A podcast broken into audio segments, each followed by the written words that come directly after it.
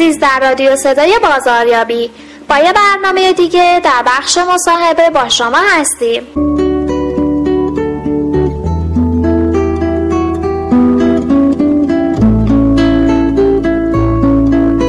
حق انتخاب مصرف کننده موضوع برنامه امروزمون هست. می‌خوایم بدونیم مفهوم این حق انتخاب چی می‌تونه باشه؟ چه پیامدهایی برای مصرف کننده داره؟ چه عواملی در انتخاب مصرف کننده دخیل هست؟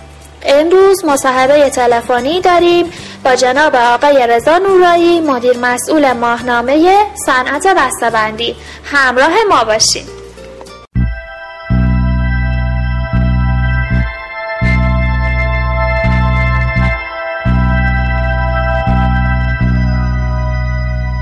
سلام آقای نورایی خیلی خوش اومدین به بخش رادیو صدای بازاریابی. عرض سلام به خدمت شما و شنوندگان محترم و همکارانتون. ممنونم. موضوع امروز ما هست حق انتخاب مصرف کننده. مفهوم حق انتخاب مصرف کننده چیه؟ بله ببینید حق انتخاب مصرف کننده خودش در چارچوب و زیر مجموعه حقوق مصرف کننده قرار می‌گیره. یعنی ما در واقع سلسله حقوقی رو در نظر می‌گیریم برای مصرف کنندگان. یکی از حقوقشون حق انتخاب هست. حالا چرا مصرف کنندگان چرا نمیگیم مشتری؟ چون مصرف کننده ممکنه تحت تاثیر تبلیغات یا جو بازاریابی در واقع پول بده کالایی یا خدماتی رو بخره و بعد از اون در واقع مواجه میشه با عملی که خودش انجام داده و باید اون کالا یا خدمات رو مطابق با خواسته های خودش و اطلاعاتی که بهش دادن ببینه. بله. بنابراین چون کار از کار گذشته و خرید انجام شده اگر دروغی در کار باشه اگر فریبی در کار باشه اگر تحت فشار این کار انجام شده باشه در واقع اینجا حق مصرف کننده ضایع شده. پس بنابراین بیشتر از این که ما در واقع موضوعی به نام حقوق مثلا مشتری داشته باشیم حقوق مصرف کننده داریم. که گفتم زیر مجموعش حق انتخاب هست. البته تعداد زیادی حقوق برای مصرف کننده تعیین شده. حق انتخاب در واقع شاید بشه گفت هیجان انگیزترین بخش از حقوق مصرف کننده هست که می‌تونیم خیلی از عوامل خیلی از تاکتیک ها و تکنیک های جذب در واقع مشتری رو یعنی قبل از اینکه این مصرف کننده ما بشه در حتی در حق انتخاب ما لحاظ بکنیم. خب حق انتخاب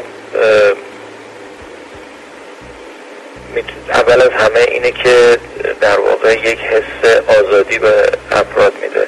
وقتی که شما از بین چند خودرو با, بود با یک بودجه ثابت بتونید انتخاب انجام بدید این حس خوبی در شما داره بله من حتی می‌خوام به شما بگم که یکی از پیامدهای حق انتخاب نشاط هست.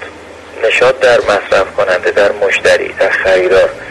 فرض کنید که همون خودرو رو مثال می‌زنیم یک چند انتخاب دارید و باید بین اینها تصمیم گیری بکنید. شما در منزل با اعضای خانواده راجع به این صحبت می‌کنید. صحبت های مختلفی در واقع در می‌گیره هر کسی نظری میده. و یک هیجانی ایجاد میشه یه نشاطی ایجاد میشه یک امیدی ایجاد میشه. هر کسی فکر می‌کنه که شاید با انتخاب خودش شرایط بهتر بشه. به هم مشورت میدن از همدیگه می‌خوان یک چیزی رو تا اینکه نهایتا اون لحظه خرید انجام برسه و بخواد خرید انجام بشه. خود این مراحلی که پیش میاد اینها خودش یک نشاطی رو ایجاد می‌کنه و جامعه نیاز به نشاط داره. حالا فکرشو بکنید که شما به تنهایی در مقابل قفسه قفسه فروشگاه ایستادید همون همون بحث ها همون هیجان همون در واقع داشتن گزینه هایی که بعد شما به میل خودتون رجوع می‌کنید و اون چه که با میل شما مطابقت داره. بهش جامعه عمل میپوشونید همون ها هم در خود شما نشاد ایجاد می‌کنه. یعنی یکی می‌تونه در یک جمعی که می‌خوان راجع به خرید مشورت کنن و یا در خود شما بین گزینه هایی که در ذهن خود شما مطرح میشه. مثل این داستان ها که مثلا فرض کنید یه فرشته این طرف یه فرشته اون طرف هر کدوم یه کاری رو میگن انجام بده.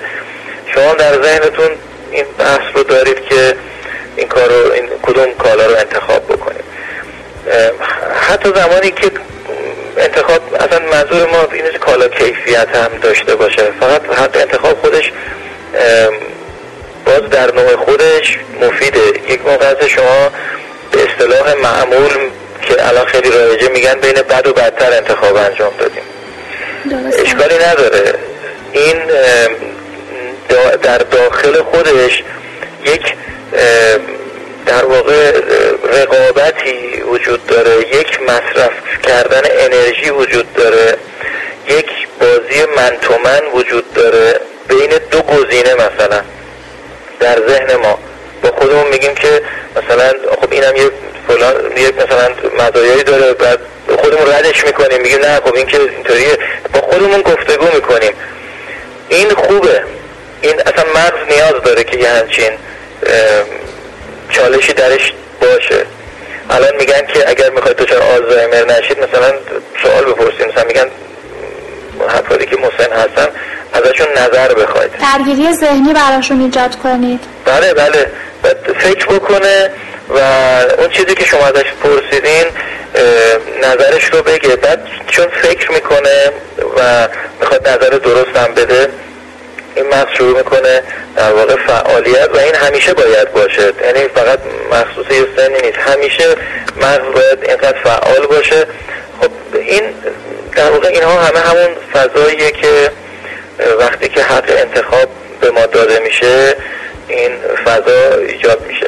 از مزایای دیگه حق انتخاب برای مصرف کننده اینه که این کار باعث افزایش اطلاعات میشه. چون شما می‌خواید تصمیم بگیرید و شروع می‌کنید به اینکه بالاخره به دست اطلاعات لازم رو به دست بیارید. فرض کنید که کالا رو از رو قفسه بر میدارید یعنی قانع نشدید با مثلا دیدن بسته بندیش یا شکل ظاهری یا مثلا محض قیمت براتون مطرح نبوده. برمیدارید یه اطلاعاتی از روش می‌خونید. متوجه یک جریانی میشید یه مطلبی میشید یکی دیگر هم می‌خونید متوجه مطلبی میشید بعد اینا روی انتخاب شما اثر داره. یکی مثلا میزان مواد رو توش نوشته یکی خیلی چیزا می‌تونه تاثیر داشته باشه در انتخاب. بعضی مثلا حس وطن پرستی دارن نگاه می‌کنه مثلا این محصول ساخته کشور خودشه یا شهر خودشه یا مال فامیلای خودشه مثلا. اونو مصرف می‌کنه. در همه جا الان ببینید در رابطه با خودرو و در رابطه با سایر کالاها خب اصرار بر اینه که از صنعت داخل حمایت کنید از صنایع داخلی. این هم یک کار تحقیقیه چون الان اون شرایط انتخاب تا یه حدی وجود داره و شما ممکنه گزینه دیگه داشته باشید. حالا توی این شرایط انتخاب عملکرد تبلیغاتی در بیرون جای خودش رو داره. یعنی اون اثر گذاشته رو شما. اینکه اصولا کدوم ارزش رو شما باید مد نظر قرار داده باشید مثلا آسایش راحتی امنیت توی خودرو میگم. امنیت خودرو قیمتش حالا اینکه ساخت اینکه تولید ملی هم هست این هم میاد کنار اونها قرار می‌گیره و شما با شنیدن همه اینها و کسب اطلاعات در رابطه با اینها انتخابتون رو انجام میده و در مجموع معمولا وقتی حتی انتخاب داده میشه منجر به افزایش اطلاعات در جامعه میشه. چون خب طبیعتا مردم نمی‌خوان انتخاب اشتباه انجام بدن. چه برای خریدن چیپس باشه یا بستنی یا شیر. چه برای خرید خودرو یا منزل باشه ملک باشه و چه انتخاب سیاسی باشه مثلا انتخابات مثلا ریاست جمهوری یا نمایندگان مجلس یا شوراها در همه موارد وقتی که حق انتخاب وجود داشته باشه تضارب آرا اطلاعات و ایده ها و پیشنهادها باعث افزایش اطلاعات میشه. حالا پذیرش خود اون مصرف کننده این اطلاعات هم نقش داره توش که از نظر توجه به این موضوع از نظر سطح سواد از نظر علاقه به دونستن.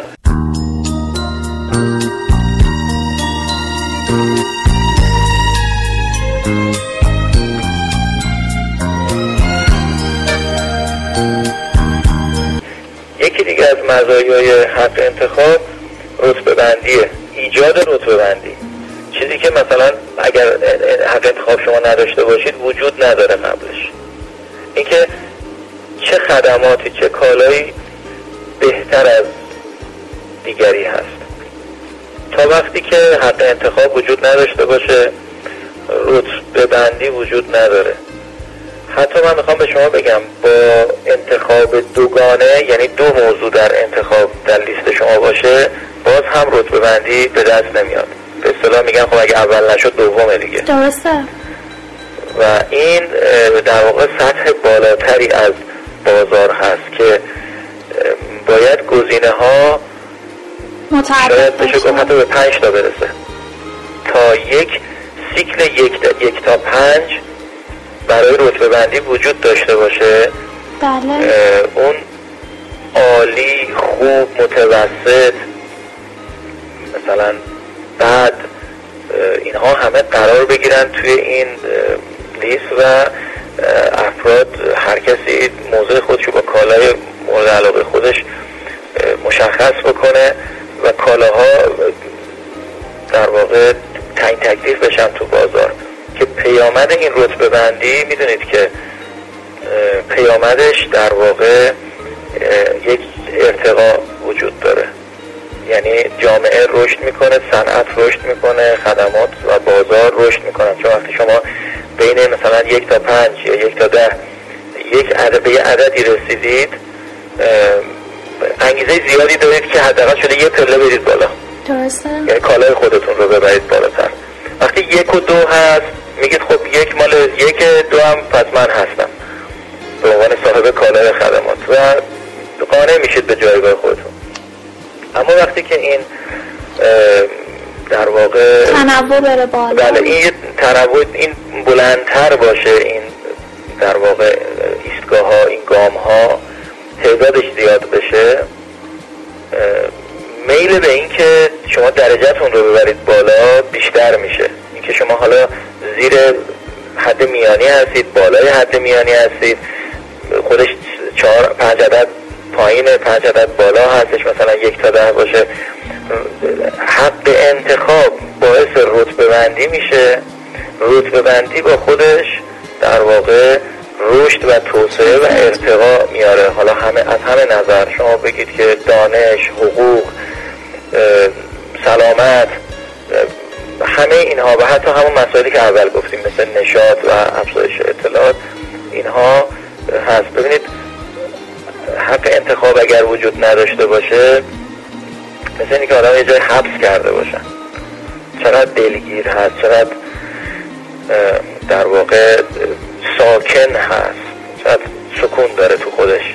ولی وقتی حق انتخاب هست هیجانی در زندگی داریم و این هیجان هیجان به جامعه نشاط میده به جامعه رفاه میده یعنی خودش جزو رفاه هستش.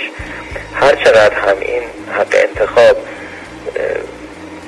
در واقع با معنی و متناسب باشه متناسب الان توضیح میدم منظورم چیه.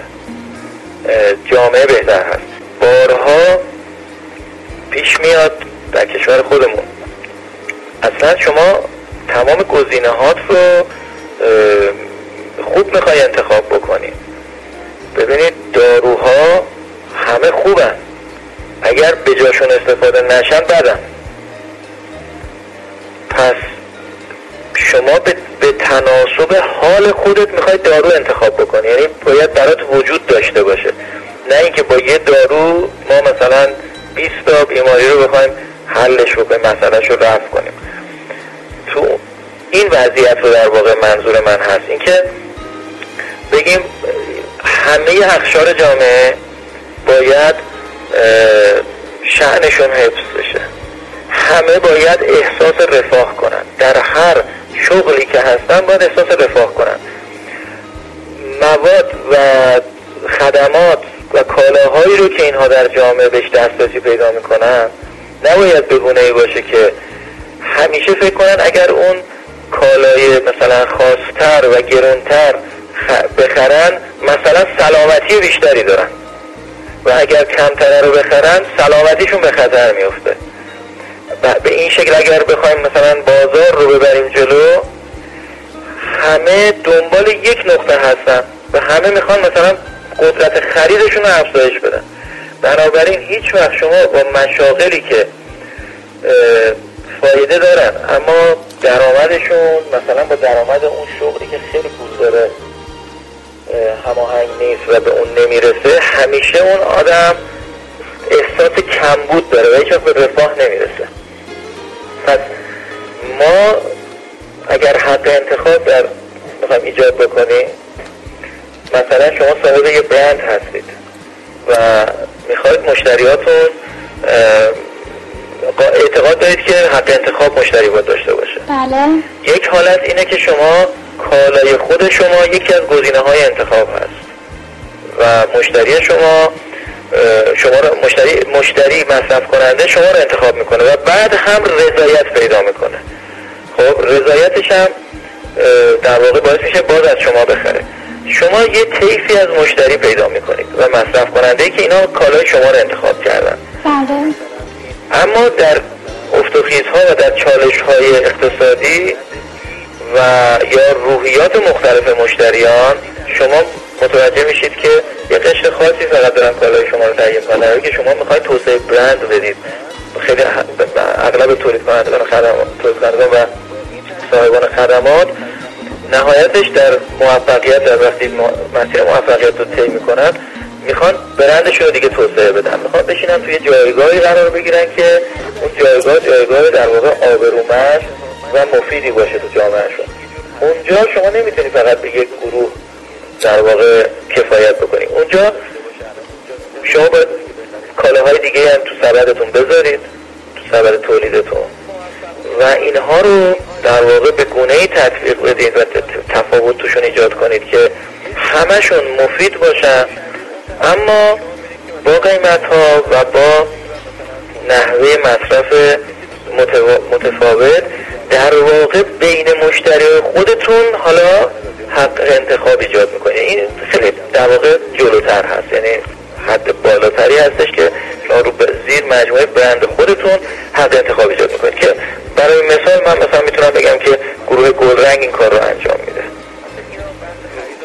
آگاهی آمدانه و با داشتن طرح عملیاتی بله. این کار رو انجام میده و در واقع سعی می‌کنه بین مشتری بین مشتری که داره کالای ایرانی خرید می‌کنه یعنی به یک در واقع تعاریفی رسیدن تو مشتری و تو مصرف کنندهشون تو مصرف کننده خودشون حالا میان و به شکلی حتی تبلیغ می‌کنن شما در هیچ کدوم از تبلیغ ها حالا این خودش یه مدل شرکت های موفق زیادی می‌تونن وجود داشته باشن که این کار کنن که میاد تو این تبلیغات هیچ وقت احساس نمیشه که یکی در واقع درآمد بیشتری داره یکی مثلا انسانتره یکی کمتر انسانه یکی حقوق کمتری در جامعه باید داشته باشه یکی باید بیشتر داشته باشه یکی آقازاده هستش یکی مثلا بنده زاده هستش.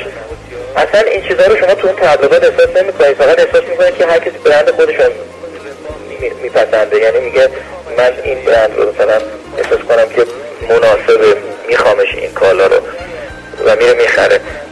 در که همین زیر مجموعه یه هولدینگ اصلی هستن که داره در واقع حق انتخاب بین مشتری خودش ایجاد می‌کنه که مشتری خودش باز علایق کثیری هستن. بفرمایید. باز علایق متفاوت دیگه. در واقع همشون یه برندن ولی حالا اومده کالاشو با سلیقه‌های مختلف چیده به مخاطباش حق انتخاب داده. بله همین انتخاب با سلیقه در واقع کلمه سلیقه خوب بود که شما فرمودید. اینها خوب هست. یعنی ما از اولش که اومدیم از رتبه بندی وارد شدیم گفتیم حالا یه کالایی رو اصلا جایگاه کالای بد تعریف میشه کالای خوب تعریف میشه ولی بعد می‌رسیم به جایی که کالای بدی دیگه وجود نداره در جامعه و حالا حق انتخاب صحبت بین خوب و خوبتر و یا متناسبتر و این با سلیقه من هماهنگتر هستش به اینها می‌رسیم. اون اینها میشن شاخص های رفاه. یعنی همچین چیزی وقتی وجود داشته باشه شاخص رفاه. در کل این جریان وقتی صحبت از حق انتخاب مصرف کننده می‌کنیم یعنی مصرف کننده نباید احساس مقبون شدن بهش دست بده. مصرف کننده نباید بگه که چاره ای نداشتم جز خرید این کالا. حتی اگر شما پنج کالا داشته باشید در جامعه و این پنج کالا به یه شکل تکراری شبیه به هم دارن تولید میشن و شما فرقی بین اینها نمی‌تونید بذارید باز هم حق انتخابی وجود نداره. من الان می‌خوام در واقع آخرین آیتمی رو که می‌خوام بگم آخرین در واقع شاخه از این رو که می‌خوام بگم اینه که ما در واقع برخوردهای نمایشی نباید بکنیم با موضوع حق انتخاب. مثلا فرض کنید شرکتی بیاد یا هلدینگی بیاد و کالایی که یا خدماتی رو که تفاوتی با هم نداره فقط با ایجاد ظاهر تفاوت ظاهری و تفاوت در تبلیغات بخواد اینها رو بفروشه به عنوان اینکه حق انتخاب ایجاد کرده. یا مسئولین کشور مثلا بسنده کنن به اینکه مثلا ده قلم کالا وجود داره صد قلم کالا وجود داره و خب حق انتخاب وجود داره. این حتما می‌دونید که مثلا معروفه که میگن مثلا روغن مایه اصلش همه از یه جا میاد. درسته. هر کسی یه تغییر توش میده. یا روغن زیتون های وارداتی مثلا همین حالت رو دارن. وقت خب مردم اگر به این باور برسن براشون فرقی نمی‌کنه. این ضرب و مسئله توی خود ما هستش که میگن سر یک عرباسه دقیقا. خب آره، این, این نباید باشه. باید در واقع اون طرح آمایش سرزمین ما باید به طور کلی یعنی خیلی کلان باید دیده بشه که در واقع این رتبه ها و این اختلاف کیفیت ها و اختلاف های حتی اثرگذاری یه خدمات و یه کالا مثلا مثل یک دارو که مثال زدیم وجود داشته باشه. شما در کشورهای توسعه یافته وقتی میرید و با برندها و با کالاها مواجه میشید متوجه میشید که واقعا با هم اختلاف دارن یعنی هر کسی واقعا باید بره به سلیقه خودش خرید انجام بده. و مثلا نگه اینا همشون یکی هستن. یه آب پرتقال رو شما بخواین ملاحظه بکنید آب پرتقال ها با هم فرق دارن. و حتما یه مرزی وجود داره. نمیان از رو هم کپی بکنن بگن خب حالا ما یک ما هم میشیم یک برند از این بودش که قسمت آخر که نباید استفاده ابزاری بکنیم. نباید فقط برای نمایش استفاده کنیم. مثل بسته بندی هایی که شما ببینید کالای داخل کیفیتش عوض نشده بهتر نشده ولی بسته بندی زیبا شده چاپش بهتر شده گرافیکش بهتر شده اما کالا بهتر نشده. و یا حتی بسته بندی زیبا هست کالا خوبه اما شما بسته بندی رو نمی‌تونید بازش کنید. و موقع باز کردن آسیب می‌خوره به خود کالا. مثلا بیسکویت فرض بکنه.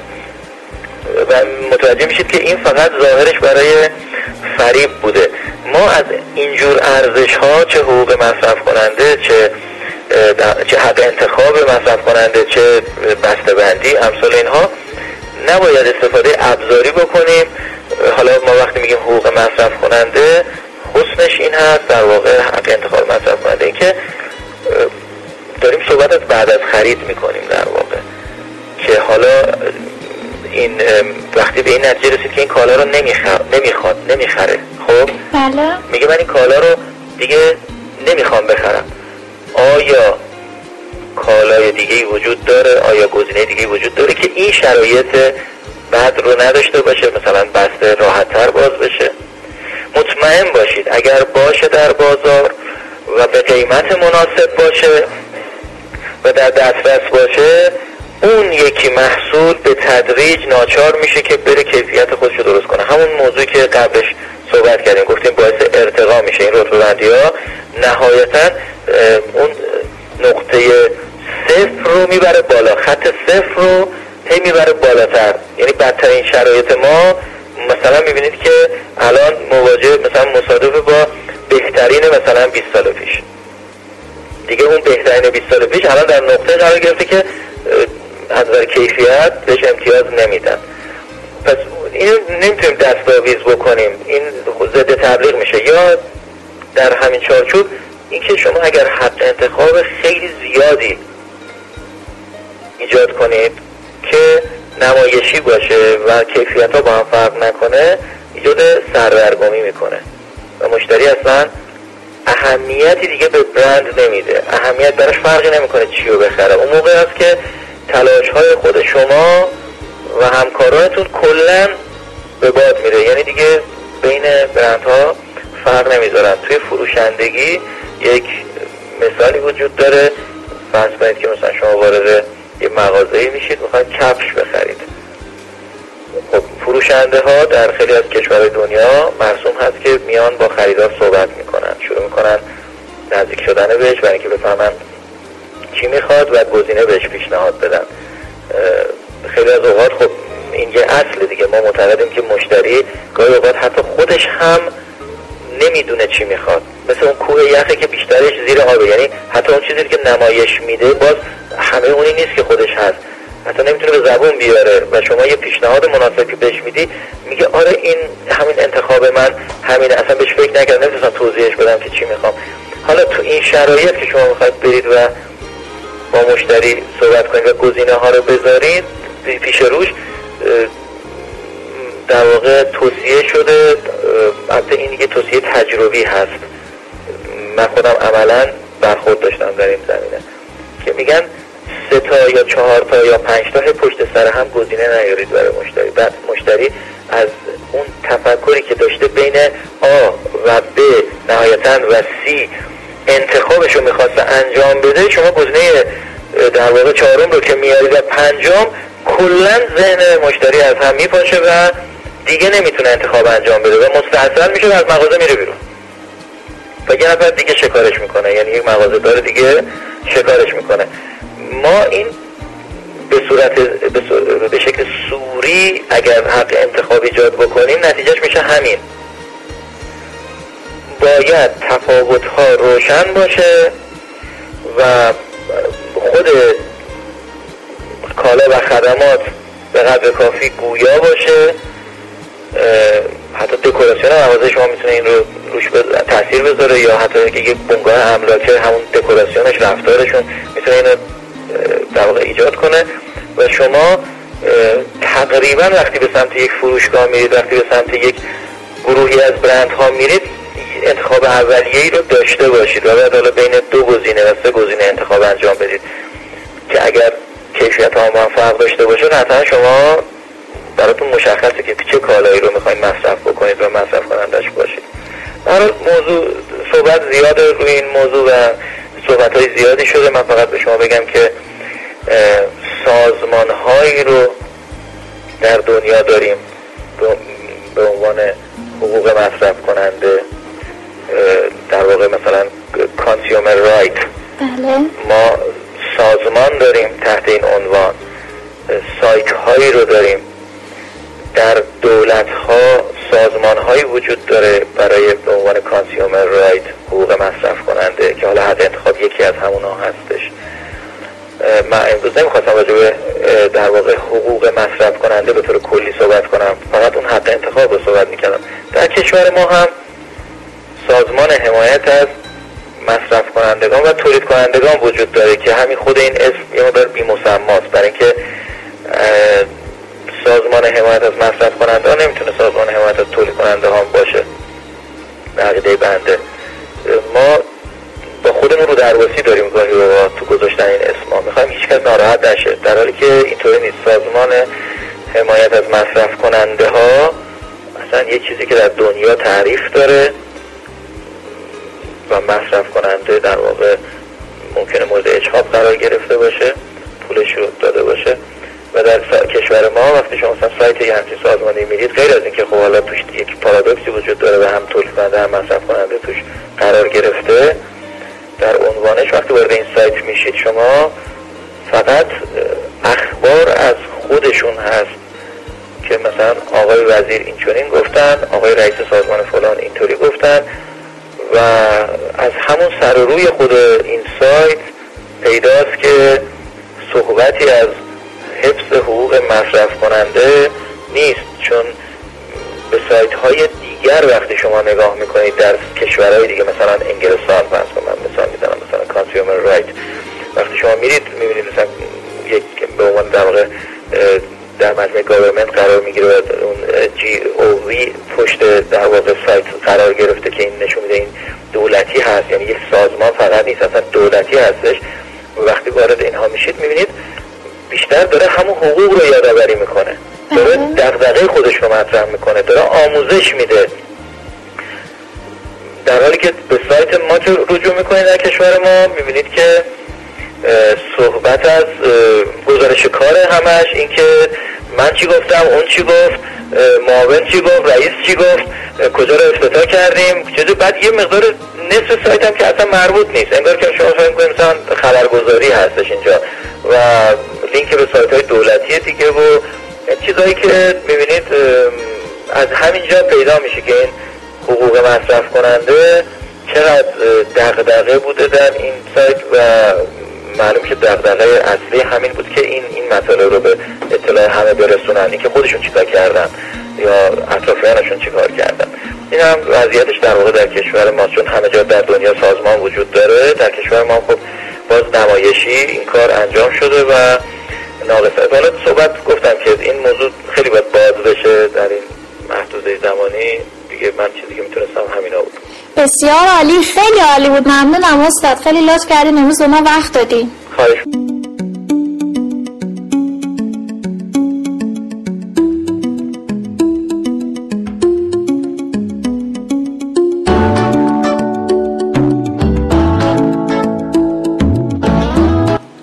که در این برنامه هم ما رو همراهی کردین. برنامه های ما روزهای زوج راست ساعت 17 در سایت صدای بازاریابی dot com و کانال TMBA. به نشانی at پرویز درگی می‌تونید دنبال کنید. تا برنامه دیگه شاد باشین. خدا نگهدار.